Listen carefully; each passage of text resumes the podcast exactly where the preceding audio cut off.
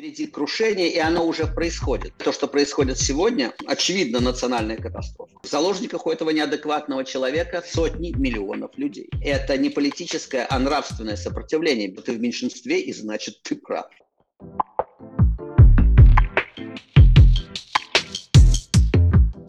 Всем привет! Это подкаст «Поживем, увидим». Меня зовут Надежда Юрова. Война, новая волна иммиграции, угроза ядерной эскалации. Все это подталкивает нас к тому, чтобы обращаться к литературе и истории, чтобы понять, какой из этого кажущегося тупика все-таки может быть выход. Сегодня мы поговорим с писателем Виктором Шендеровичем и вместе попробуем найти ответ на некоторые из этих вопросов. А перед тем, как мы начнем, я хочу попросить вас подписаться на наш YouTube-канал. Э, это поможет нам расширить аудиторию. Виктор Анатольевич, здравствуйте. Добрый день. Ну что, уже видно, что Россия вступила в новую фазу, в новую эпоху, идет война. А, был ли у нас шанс избежать этой трагедии? Был, конечно, но, но, но гораздо раньше. Гораздо раньше. Тогда, когда большей части э, даже, даже тех, кто, в общем, более-менее анализирует, еще не приходило в голову, что могут перед нами встать такие проблемы. Э, мы сегодня в терминальной стадии Российской империи. Сегодня уже ничего внутри не поделать. То есть сегодня все это должно закончиться, и вопрос, и закончится, разумеется, вопрос в том, какими мучениями, в какой срок. Демократические либеральные механизмы, которые работают на Западе, в свободном мире, и которыми можно исправить э, положение, они давно разломаны Путиным при нашем согласии раковая клетка э, сдыхает, да, но она, к сожалению, забирает с собой весь организм. Вопрос только в том, вопрос только в том, повторяю, в сроках и в степени мучений, в количестве жизней, в количестве крови, которая еще должна пролиться для того, чтобы, значит, до нас, до населения дошло, до большей части населения дошло. Все, все либеральные механизмы, которыми можно было изменить ситуацию, были демонтированы Путиным. Согласие предательских элит наших в течение этого 20-летия. Сегодня нету никаких механизмов, сегодня нету политической оппозиции. Сопротивление сегодня носит моральный характер, нравственный характер отдельных людей.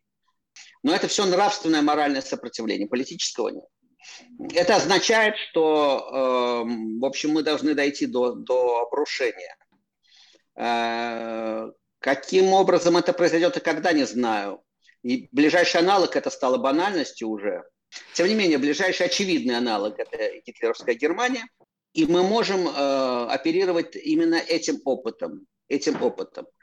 Это означает э, после обрушения несколько, три десятилетия, три десятилетия выхода наружу. И до осознания, что это было не поражение Германии, а освобождение, прошло 30 лет. А еще через 15 лет после крушения гитлеровского режима в Марлен Дитрих плевали немцы, когда она вернулась в Германию. И э, называли предателем нации Гюнтера Грасса, написавшего свой, свой, свой повесть «Кошки-мышки» знаменитую. Литература руин, Генрих Бёль, Гюнтер Грасс. К сожалению, руины должны сначала предшествуют литературе руин. К сожалению, плану Маршала предшествует поражение. В этом смысле понятно, что России впереди, если ей повезет, большой путь осознания – но для этого э, должен закончиться путинский период. Э, изнутри это не меняется, это уже ясно. То есть, то есть как? Конечно, меняется именно изнутри, я не, не, очень неточно сказал. Поменяется именно изнутри, но уже никакими не либеральными механизмами, разумеется. Поменяется только после крушения. Вот да, впереди крушение, и оно уже происходит. Это и военное крушение, и военное поражение, и э, абсолютно очевидный после Дагестана, Якутии процесс э, распада центробежных тенденций. И вот мы уже видим, э, официальные лица Татарстана пишут довольно ясные письма, да, э, и, в общем, распад пошел. Это, это соответствует примерно там 89 году по советскому аналогу, но, но в, немножко в других обстоятельствах.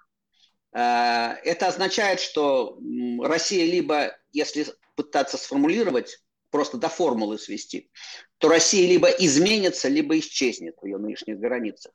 Ничего третьего. Потому что сегодняшняя Россия имперская, кровавая. 29 сентября, сто лет назад, от того момента, когда мы записываем с вами этот разговор, э, отчалил философский проход из Петербурга. Э, корректно ли сейчас сравнивать ту миграцию с новой волной? Если да, то чем они похожи или чем отличаются? Схожи принципом, да? Только тогда это была высылка, а сейчас бегство. Бегство. Бегство случилось э, дальше, потому что в 22 году э, коммунисты выбрасывали вон всех, кто против, справедливо полагая, что легче будет удержаться у власти. Потом они перешли на, так сказать, северокорейский нынешний вариант, на туркменский, просто уничтожая, и люди уже должны были бороться за выезд. И Евгений Замятин, которого в 22 году хлопотами Максима Горького сняли с философского парохода, и он еще 8 лет прожил в России, а в 30 году, когда он уезжал в Париж, это уже было благодеянием, мог и не выехать. Да, могли шлепнуть 30-м году Евгения Ивановича. Поэтому и Булгаков, который не поехал да, за героями своего бега, да, э, не уехал из страны вовремя, в 30 году в том, что просил его отпустить, просил Сталина его отпустить. Значит, в этом смысле э, тенденция та же. Паскаль говорил, если из Франции уедут 300 человек, Франция станет страной идиотов. Ну, сделаем поправку на демографию, сделаем поправку на, на метафоричность этого высказывания. Ну, не 300, но 300 тысяч. И мы видим, какие э, сегодняшняя иммиграция, очевидно, самая, одна из самых интеллектуальных иммиграций. Иммиграции раз, разными словами назывались, ну, по крайней мере, в послевоенное время. Люди бежали, да, и если говорить о, о, о, о волнах иммиграции, то ее, их называли колбасной миграцией, то есть люди, которые от нищеты уезжали. Была иммиграция э, такая, сякая, еврейская миграция была, колбасная миграция. Сегодняшняя миграция, путинская миграция, безусловно, одна из самых интеллектуальных. Она давно уже не еврейская. Это иммиграция людей с высшим образованием, людей с представлениями о достоинстве, людей, которые не нуждаются в государстве, того самого потенциального среднего класса, который кормит любую страну те сам, то самое меньшинство, которое делает, собственно говоря, из населения э, нацию, э, это смыслообразующие люди, огромное количество интеллектуалов, да, и просто людей работающих. Ну, понимаете, уезжают те э, по преимуществу, я сейчас не говорю даже о бегстве сегодняшнем, от, от призыва, от гибели, от убийства, но уезжали те, кто могут прокормиться, кто чувствует себя в силах заработать, кто не, не планировал сидеть на шее у государства, понимаете? А, те, кто собирались платить налоги в России, да, и те, кто будут платить теперь налоги в Америке, во Франции, да, в Израиле, в Штатах, в Канаде.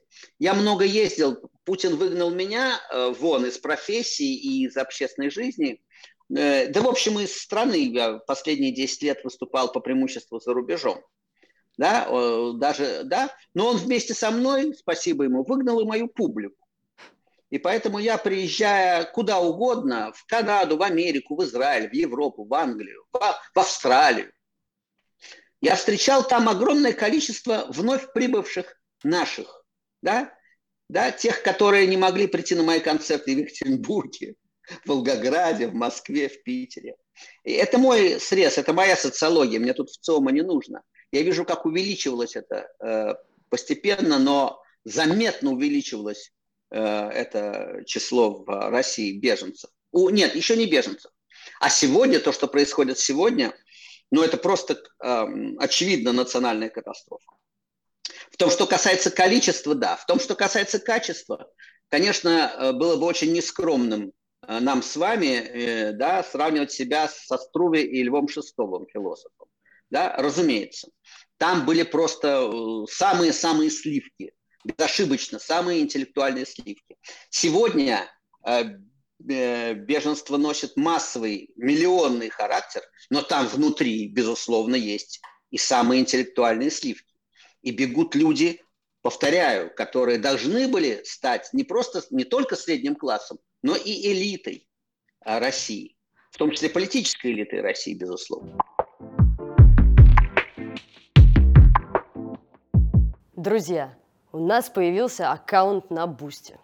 Если вы хотите поддержать работу новой газеты «Европа» из России, становитесь частью нашей редакции уже сейчас. У нас в штате есть младшие корреспонденты, обозреватели, спецкоры и редакторы. Вы просто выбираете должность, нажимаете на кнопку «Подписаться» и ежемесячный донат на независимую журналистику оформлен. Переходите по первой ссылке в описании и подписывайтесь на один из тарифов. Поддержите нашу работу. Мы работаем для вас и благодаря вам. А что теперь могут дать миру, миру люди, уехавшие из России? Вы знаете что? А, это вопрос драматический, потому что, ну, значит, все, э, можно цитировать и Данте, и Д'Антона в этом случае. Оба были, да, что родину нельзя унести на подошвах сапог, говорил один, а другой говорил Горек, э, да, хлеб чужбины и крутые ступени чужих лестниц. И это э, с этим ничего не сделать, и не, не, мне вам это рассказывать. Да? Э, понятно, что человек выброшен из своей среды, человек должен э, просто бороться за жизнь, забывать кусок хлеба для себя и своих близких. Идет понижение статуса. Это миллионы, да, каждый первый Барышников, да, или Бродский, который, или Ростропович, который с переездом не потеряет статус, а приобретет его просто все, за, за всю свою, всей своей предыдущей жизни.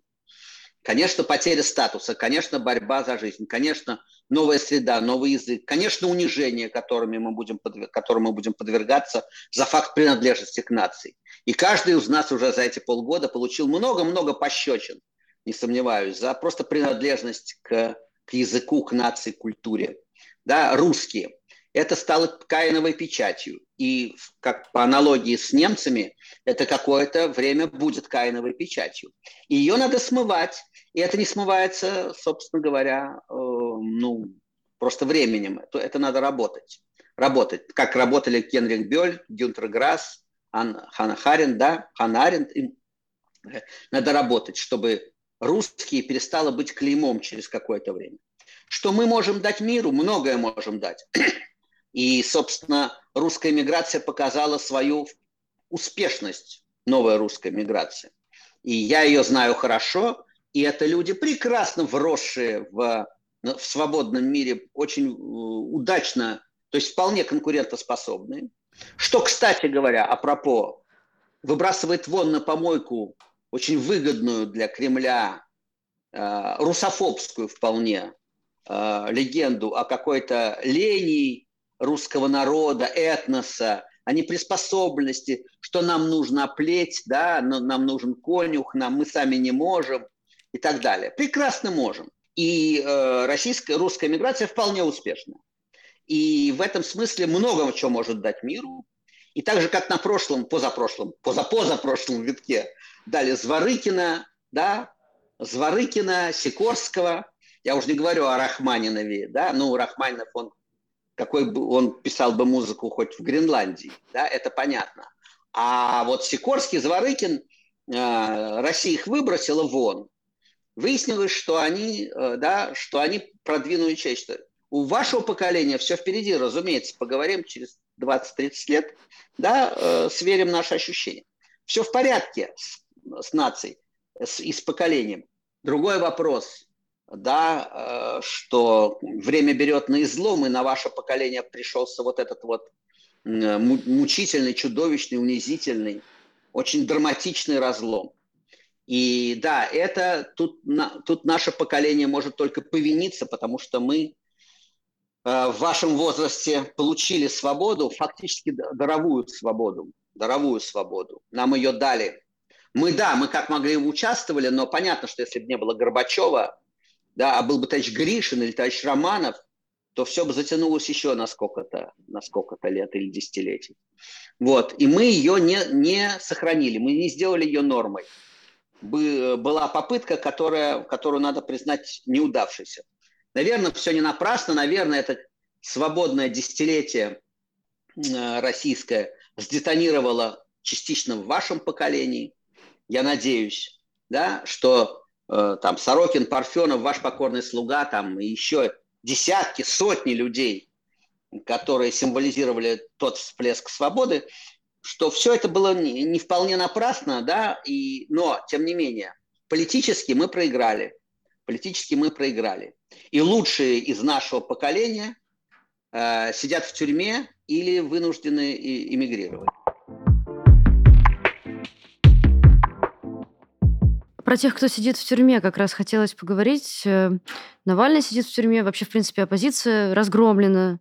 Э, почему вот последние 10 лет были неэффективными в борьбе с теми, кто узурпировал власть в России? Хотя так много пытались, были же попытки.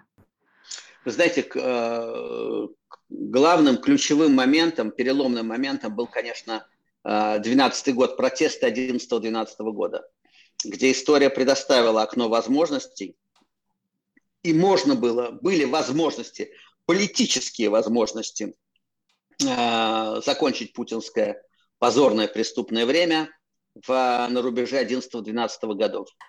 Э, и здесь э, проявилось, это, это было время, именно тогда мы, вот ваш первый вопрос, именно тогда мы все окончательно проиграли. Все дальнейшее это уже политическое, политический разгром. То есть, условно говоря, со Сталиным по аналогии, можно было что-то попытаться сделать еще, может быть, в 20-х годах. Да? На рубеже антоновских восстаний еще что-то. Но после подавления восстаний, после массовых репрессий, все, дальше уже вопрос личного выбора. И кто-то выбирает как Навальный, Карамурза, а кто-то выбирает как кто-то другой и уезжает или маргинализируется, или встраивается. Э, вот тогда мы имели, было это окно возможностей, которое мы не использовали. И там и просто и некоторая неталантливость политической оппозиционной элиты, наш, да, политическая оппозиция оказалась раздробленной, который довольно неплохо знаю, потому что стоял на этой трибуне, правда, потом уже не пошел ни в какой координационный совет, потому что но я этот путь прошел на 10 лет раньше, почти что, в комитете 2008.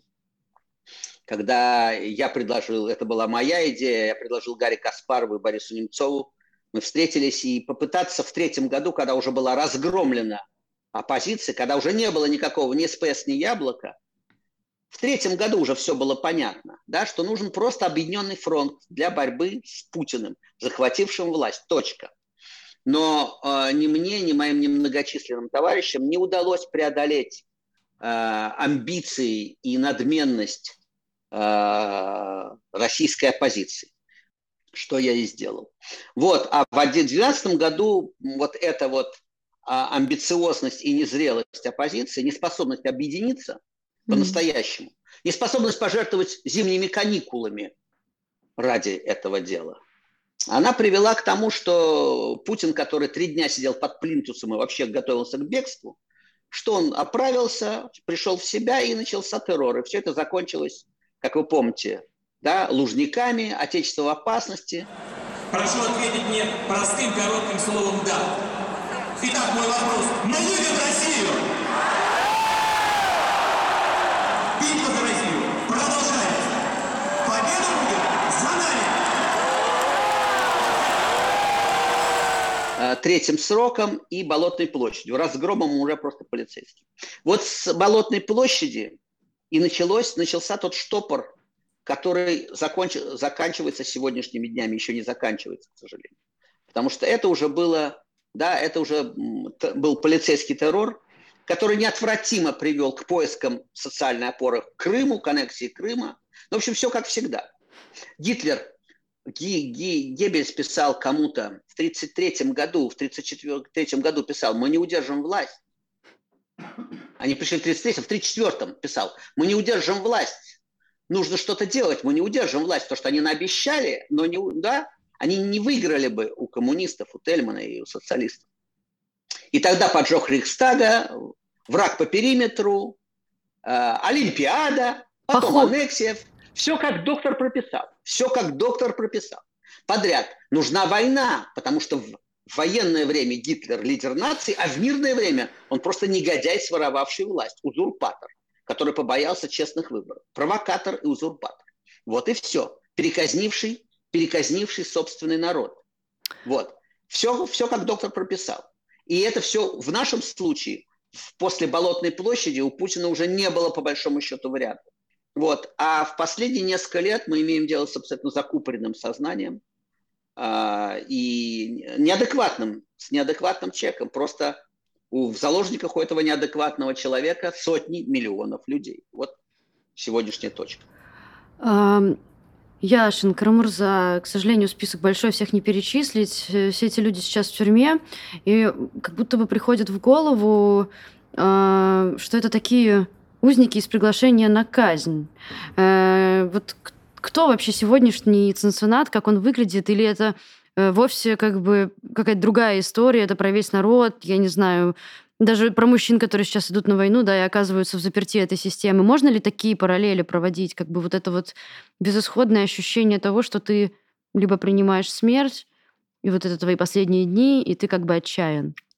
Ну, понимаете, ценцинат все-таки восходит к процессу Кавки скорее. Угу. А, да, ценцинат не, не поднимал восстание, да. А, и поэтому там, мне кажется, это немножко другая, э, чуть-чуть другая психологическая аналогия. Здесь действительно, я уже говорил, сопротивление носит абсолютно моральный характер. И э, э, действительно мы не успеваем, я об этом писал еще много лет назад, мы даже не успеваем э, поднять свой голос. Не то, что мы не можем выручить их, спасти, и нету, нету сил общественных вынуть э, Навального из-за стенка, там, или Яшина, или, или Горинова с Кармурзой. Но мы даже не успеваем перечислять. Надо спасать людей. Люди сидят в тюрьме. Или людям грозит тюрьма. Или надо помогать уже севшим. Да, и семьям. Мы не успеваем даже кричать караул. Мы, мы, нас, нас слишком мало, и у нас очень малые возможности. Раньше было «Эхо Москвы», раньше была «Новая газета», ну, федераль, раньше был телеканал «Дождь», и были хоть какие-то силы, ну, там, на хотя бы на полмиллиона человек из 140 миллионов, хотя бы на полмиллиона. Сегодня это все сузилось до наших фейсбуков и иммигрантских подкастов. И сегодня надо тоже отдать себе отчет, что то, что мы делаем, это не политическое, а нравственное сопротивление, безусловно. Оно необходимо. Но это уже по, по Искандеру, который когда-то сформулировал, что говорить правду надо не для того, чтобы победить ложь, потому что ложь непобедима, а для того, чтобы, даже цитирую, поддерживать дух честных. Поддерживать дух честных. Просто э, я говорю как заводной то, что я говорю, там многие годы уже последние, прекрасно отдавая себе отчет, что я ничего не могу поменять в политическом смысле, я не политик. Ничего не поменяется политически. Но какое-то количество людей, услышав меня, вас, да, прочитав Муратова, услышав эхо Москвы и так далее, и так далее, решат для себя, нет, я не сошел с ума. Еще, да, еще тысячи людей, сотни тысяч людей думают так же, как я. Да, я не сошел с ума, потому что это главное, главное направление их удара. Они маргинализуют нас, они заставляют человека подумать, что с ним что-то не так. Ну и все за Путина, все же хорошо, все же нормально. Ну, я говорю, по крайней мере, год назад, два года назад. Все же нормально. Чего тебе не так? Ты в меньшинстве, а значит, ты не прав. И вот это очень важная вещь. Надо попытаться понять, наконец, что ты в меньшинстве, и значит, ты прав. А вот как раз в эту тему сейчас очень многие говорят о покорности, о покорности мужчин, которые отправляются на фронт, как будто не сопротивляются. Как вам видится, насколько это вообще распространенное явление? Ну, мужчины разные. Одних мы видим в э, покорно бредущих военкоматы, да, и да, а других мы видим в, на, в Верхнем Ларсе, да, знаменитый снимок со спутника. Расстояние как от Берлина до Дрездена, очередь на Верхний Ларс. Как э, это э, американский снимок со спутника, вот можно примерить. Это от Берлина до Дрездена выстроилась очередь на то, чтобы выехать из России. Самая э, неточная и, и даже в некотором смысле подлое, что можно сделать, это давать общие моральные оценки, вот эти mm. всей очереди, да. А там очень разные люди. Там есть люди, которые никогда не голосовали за Путина, ходили на все митинги, и которых безнравственно укорять в том, что они, э, а, вот теперь побежали, а раньше... Нет, ничего они не поддерживали. Есть те, кто поддерживали, и до кого дошло, только когда дошло до них самих. Есть люди разных интеллектуальных возможностей, да, разных нравственных, очень разные очереди. Но числительно все это очень убедительная картина, конечно. Это бегущая Россия, с одной стороны, и фаталистическая, покорная Россия, с другой стороны, это, конечно, поражает воображение. Вот хочется про русскую литературу спросить, насколько вот эта покорность, фаталистичность э, это часть нашей культуры, или это все-таки навязанный какой-то стереотип? Ну, безусловно, часть культуры. Безусловно, часть культуры. Понимаете, а что та жизнь? Что там терять? Вот что терять швейцарцу, более-менее понятно. Понимаете? Швейцарцу, американцу. А что вот это, что той жизни, да? Вот посмотрите на происходящее, вот говорили вот эти, да, э, э, люди, которых, э, которые нанимались в контрактники в первые месяцы войны, еще до, до призыва. Понимаете? Вот мне сказать, или там, ну, человеку, вот, вот однокурснику моей дочери сказать, давай-ка ты все броси, пойди в контрактники воевать в Донбасс. Че вдруг, да, у человека дело есть любимая, работа, семья, он зарабатывает, да, он, он развивается, у него есть своя жизнь, свои планы на жизнь, да. А теперь представьте себе, что ты живешь в депрессивном э, городе, в депрессивном поселке, где нету ничего и никакой жизни вообще, и ты просто гниешь там за 5 копеек.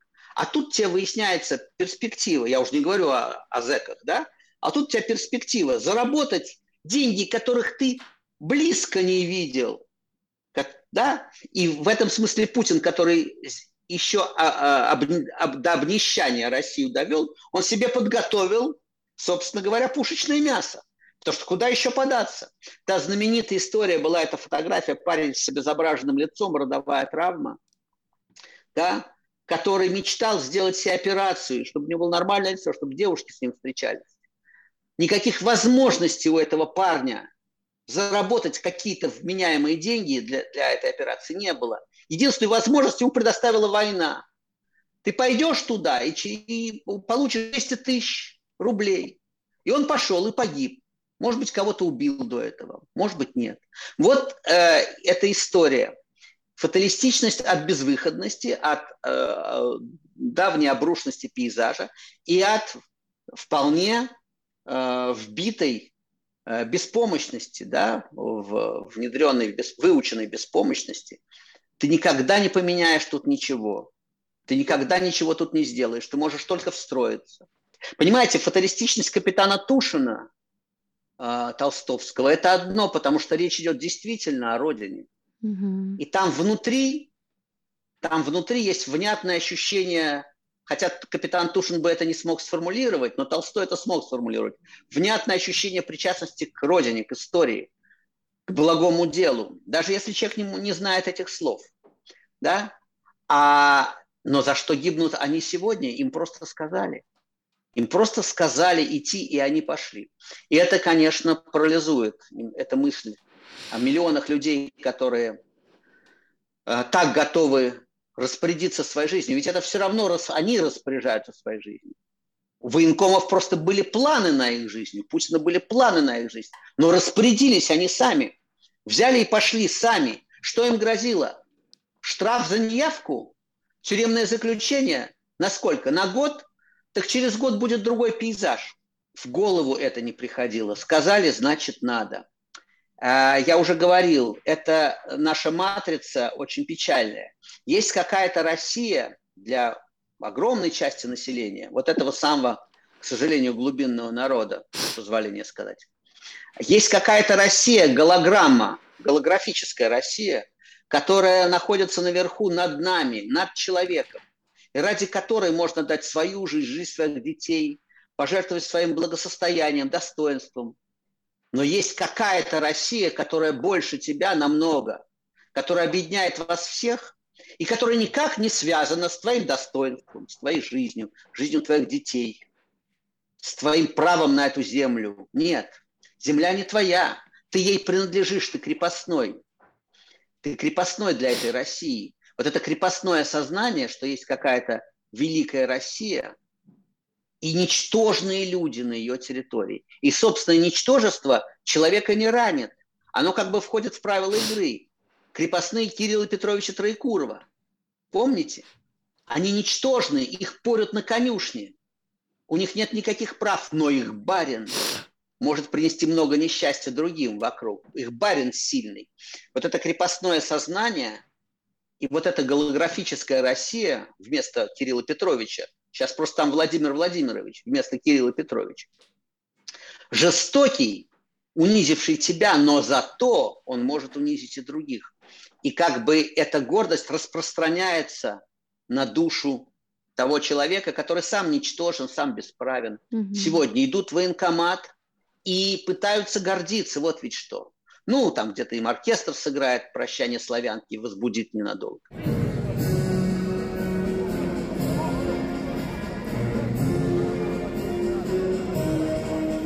Но они идут со своими медикаментами, в своих тапках. Им в голову не приходит, что они идут на мясо для мясника.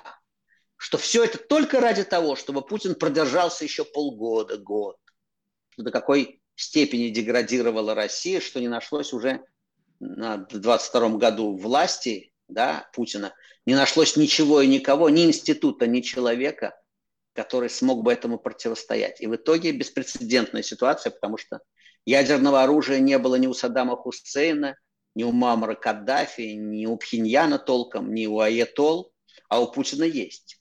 И весь мир оказался трагически или комически, как хотите, не готов к этому. Все послевоенное устройство да, оказалось пшиком. Вся политическая конструкция. Очевидно, что это все ведет нас к такой всеобщей национальной депрессии, если можно так сказать. Как из нее выйти? А, есть ли какие-то исторические, литературные примеры или схемы? В общем, что с этим делать? Что вообще будет с Россией? Как нам ее вытащить из этого? Э, тут есть эм, замечательный Александр Архангельский, публицист и писатель, э, в прошлом телеведущий, напомнил замечательную пословицу русскую «Помирай, а рожь сей». Очень все просто. Да? Или, э, если не, по, не по-русски, а по-древнеримски, то делай, что должно, и пускай будет, что будет. Есть твоя зона ответственности, которую определяешь ты сам, исходя из собственных возможностей, Э, дарований, энергии, планов, да, личных и так далее. Вот ты определил себе зону ответственности. Ты должен делать это.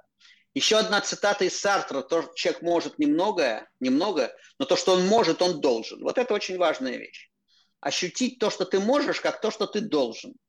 Никто не, треб, не может требовать от человека того, чего он не может. Да? И нельзя требовать от каждого из нас, чтобы он поступил как Навальный. Да? Нельзя вообще ничего требовать от другого. Можно только от себя.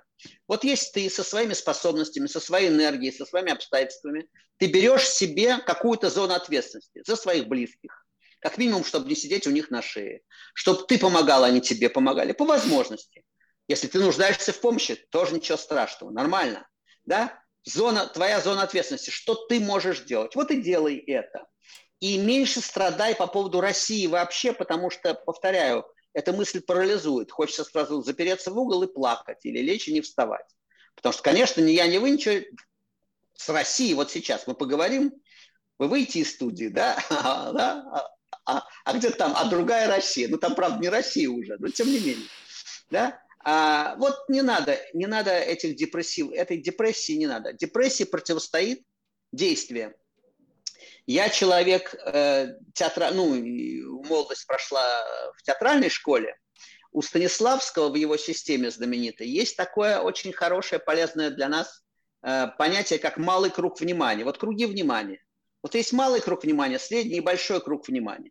Вот иногда, вот когда мы говорим об истории, мы берем большой круг внимания. Но иногда полезно, полезно сконцентрироваться на малом круге внимания. Вот есть ты и твое дело. Делай то, что можешь ты не позволяй себя, так сказать, разболтать, растеребить, вести в истерику, лечь, э, лег в депрессию, полежи, поднимись, да, ничего, нормально тоже, не, э, человеку положена депрессия немножко, но потом из нее надо выходить и, помирая, рожь сей, делай то, что ты должен делать. А что именно ты должен делать, вот это очень важно. Вот это знаешь только ты. И надо посылать на, вслед за русским военным кораблем, надо посылать всех, кто, кто будет объяснять вам, что вы должны делать. Сейчас у нас на календаре историческом, по аналогам, какой-то 44-й год, может быть, начало 45-го, надеюсь. Надеюсь, что не 43-й, да? Что все это закончится в каком-то обозримом будущем. Закончится кроваво и тяжело, унизительно. как, не знаю насчет кроваво, надеюсь, ну, уже, уже кроваво, но, надеюсь, не чересчур кроваво и точно унизительно. И впереди у России длинный путь либо, эм, либо окончательной маргинализации и превращения в Северную Туркмению и распад, и, и э, э, так сказать, и Китай в перспективе, да, э, по уральских хребет, как минимум, либо распад, либо долгая, честная работа, как, как, как, которую сделали немцы в итоге, которые тоже были очень раз, но которые произвели немцы.